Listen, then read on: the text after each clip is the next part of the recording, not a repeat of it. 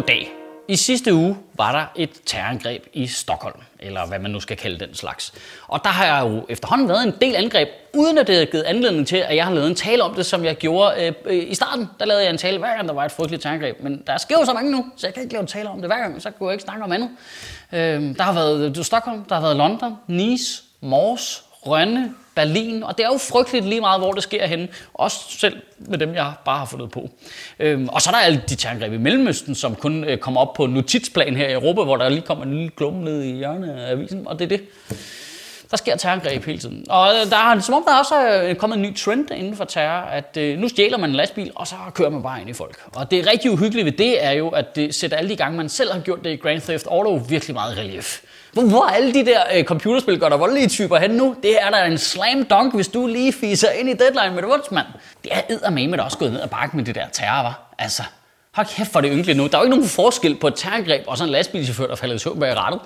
Hvor dårlig er du til at lave terror, hvis dit øh, væbnede øh, opgør mod alle de onde, det har cirka samme effekt som folk, der ikke gør det med vilje.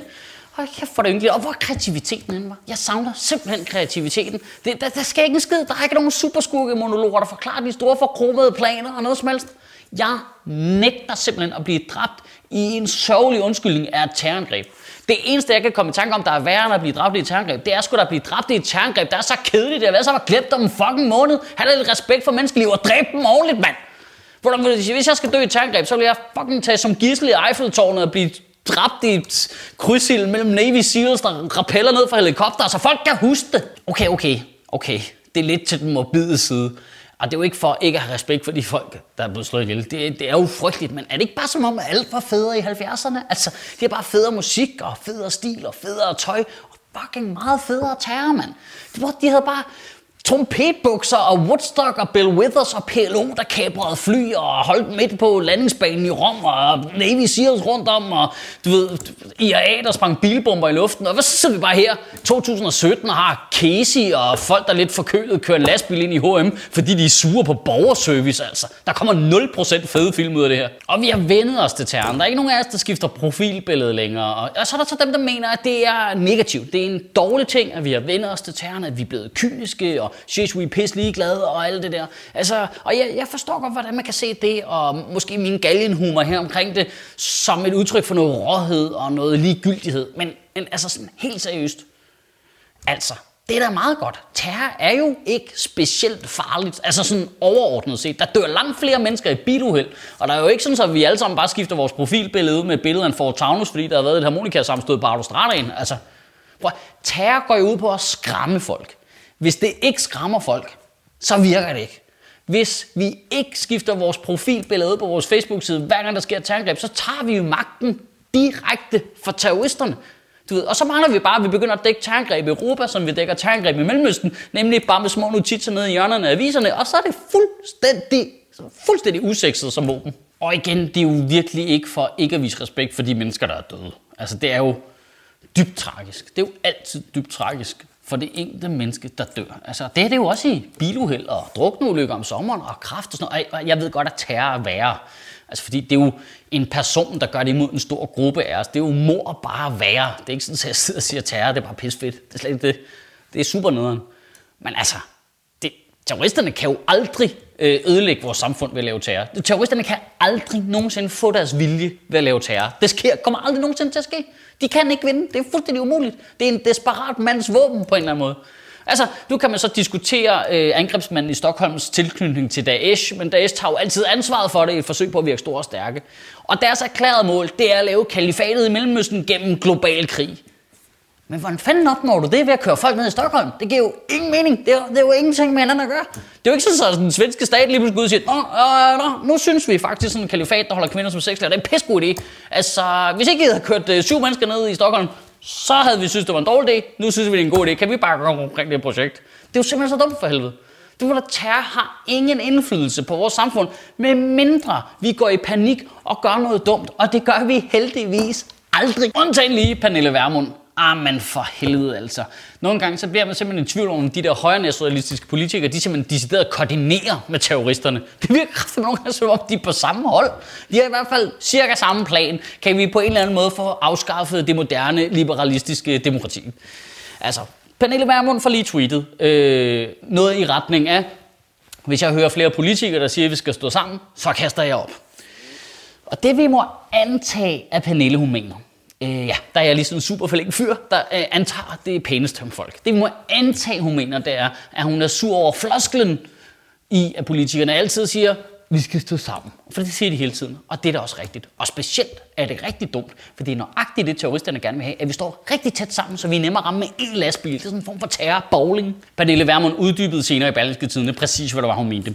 Så det tager vi i stedet for, hvad jeg antager, hun mener. Det er lidt smartere. Det hun sagde var, at øh, hun synes, det var tragikomisk, at det var de politikere, der gik ind for åbne grænser, og som går ind for, at vi sætter konventionerne over den enkelte borgers sikkerhed. Det er hendes formulering som mente, at vi skulle stå sammen. Problemet er bare lidt, at pointen med at sige, at vi skal stå sammen, handler jo om at sige, at vi skal stå sammen og værne om vores samfund, om vores frihedsidealer, og ikke gå på kompromis med vores værdier, nøjagtigt som terroristerne og Pernille Vermund godt kunne tænke sig, at vi gjorde. De konventioner er jo lavet netop for at give os borgere sikkerhed for, at der ikke i fremtiden kommer nogle mennesker, der vil diskriminere, der vil dele os ind i de gode og de onde, og vil begrænse vores frihed. Det er jo lige præcis den sikkerhed, de konventioner, de giver. Det, det tragikomiske her er jo, at det farlige ved terror er jo ikke terroristerne. Det farlige er, at der er nationalistiske politikere som Pernille Vermund, der kan bruge det som en undskyldning til at omstyrte vores samfund fuldstændig, som terroristerne godt kunne tænke sig, at vi gjorde. Det er tragikomisk. I ugen, der kommer, der synes jeg, at du skal lave dig en god kop kaffe, og så synes jeg lige, at du prøver at sætte dig ned og tænke over det her.